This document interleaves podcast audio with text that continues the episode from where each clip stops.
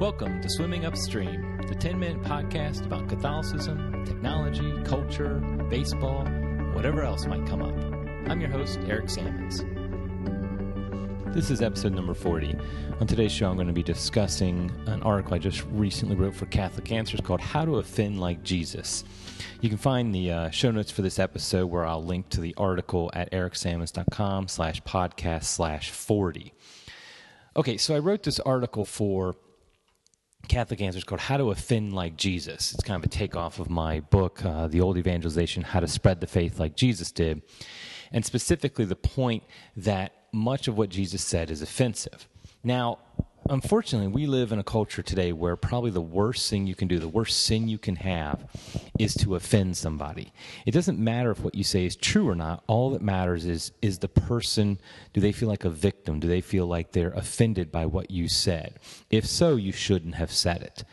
And of course, that conflicts directly with the preaching of the gospel because if you look at the um, the Jesus himself and the great evangelists over t- uh, Catholic evangelists over time will say they often said things that are at least today offensive and often were offensive in their own time. I mean, obviously, remember, our Lord was crucified. He was delivered up to the Romans by the Jewish authorities because he offended them, basically.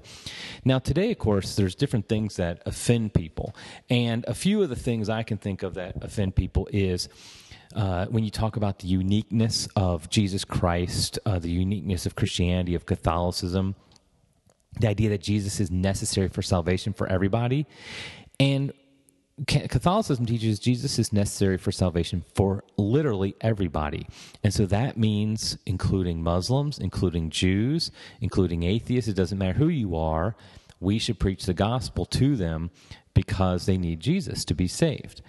And a corollary to the fact that Christianity is the revelation of God, it is, it is unique, is that other religions do not have the truth and of course there's different degrees here so for example orthodoxy is has most of the truth it has the sacraments and has you know the teachings of the church the traditional teachings of the church protestantism has a lot of the truth it has the belief in uh, the trinity that jesus christ is is lord um, things of that nature Ju- Judaism has some of the truth as well. It was found. It's obviously a divine revelation, the original divine revelation. It believes in one God, but then you have other religions that do not have the truth. So, for example, the idea that Islam, um, Islam is a false religion. But if you say something like that today, that is going to be considered not politically correct, politically incorrect, I guess you would say. It's going to be considered offensive to many people to say that, but it's true.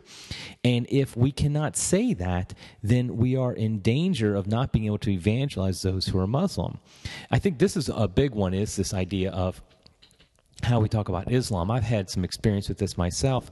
Um, when I wrote a uh, high school textbook that had to be approved by the USCCB, they had a lot of problems with my section on Islam, even though there was nothing in there that wasn't true. I did not write as a flamethrower. I didn't write even the more controversial things, like, for example, that Muhammad uh, married a how old was she? Like six or eight or something like that. A girl.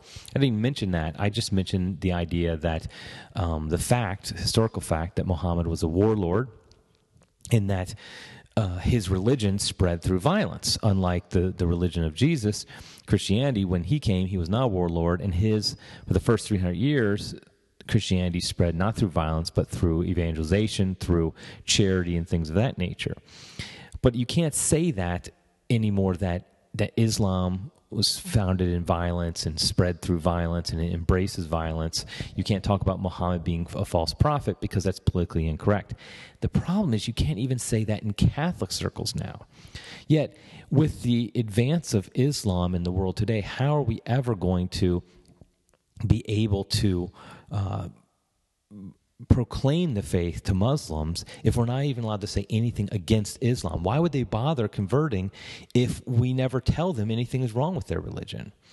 Another big area where uh, political correctness really comes in is the whole area of human sexuality. So, for example, um, the sinfulness of homosexual acts, the the fact that transgenderism is a mental illness. That if somebody thinks is is born a man, thinks they're a woman, something is mentally wrong with them. We should treat them with compassion, and we should treat them in charity. But we should not go along with them in in their fantasy and their insanity and, and think that yeah okay yeah you say you're a girl you must be a girl or you say you're a boy you must be a boy or you say you're black even though you're not or you say you're I, I just saw some white guy in I think it was Maryland thinks he's Filipino or something like that I mean that's insane and we we, we cannot as Catholics we follow the way the truth and the life we follow the truth so we can't publicly or privately even embrace falsehood, and that would be falsehood. Likewise, the idea of homosexual marriage, the idea that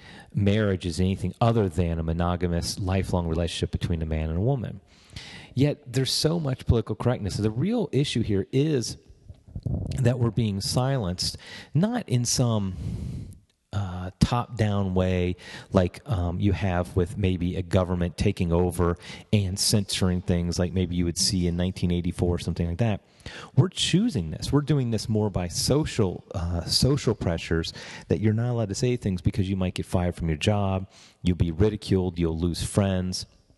Yet we have to say these things not because we're trying to be. It's not the purpose isn't to be politically incorrect to just say these things just to be uh, shocking or anything of that nature.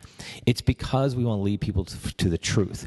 And so the first step often to leading somebody to truth is for them to recognize the lies in their own life. And we do this in our own, we should do this for ourselves as well, but you recognize the lies in your own life.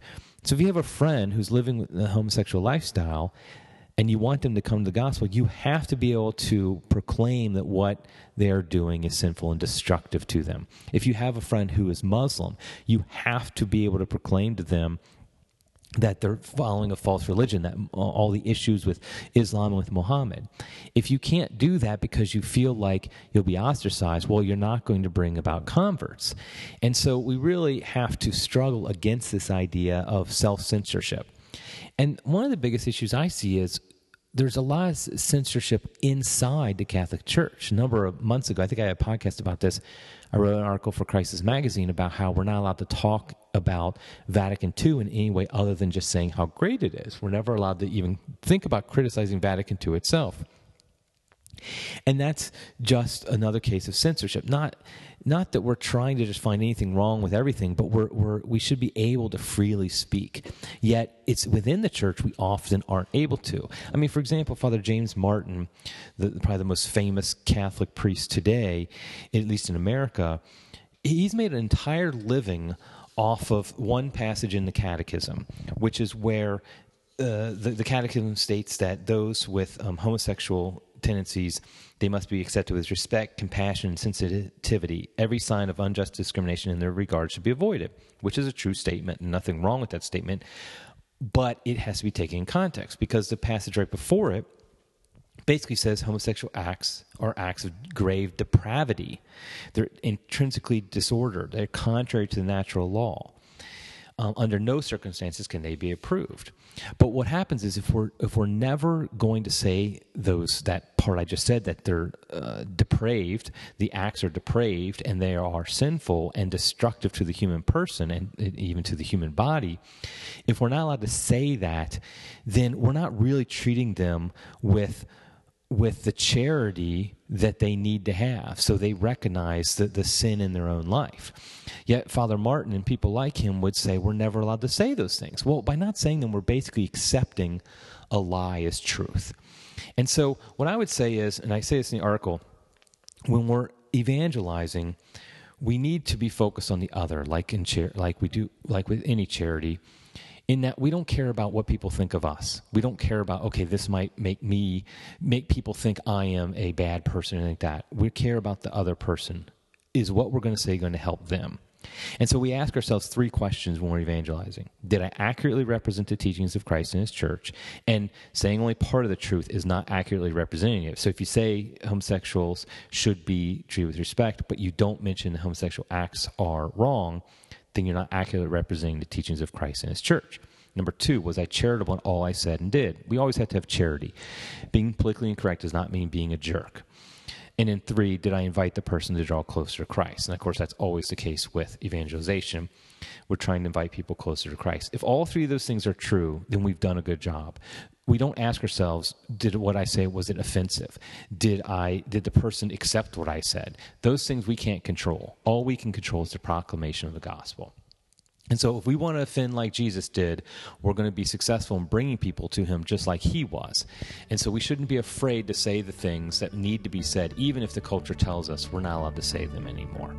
Okay, well, that's it for today's episode. Uh, if you enjoy listening to this podcast, please rate and review on iTunes, and I would appreciate it. But until next time, keep swimming against the stream.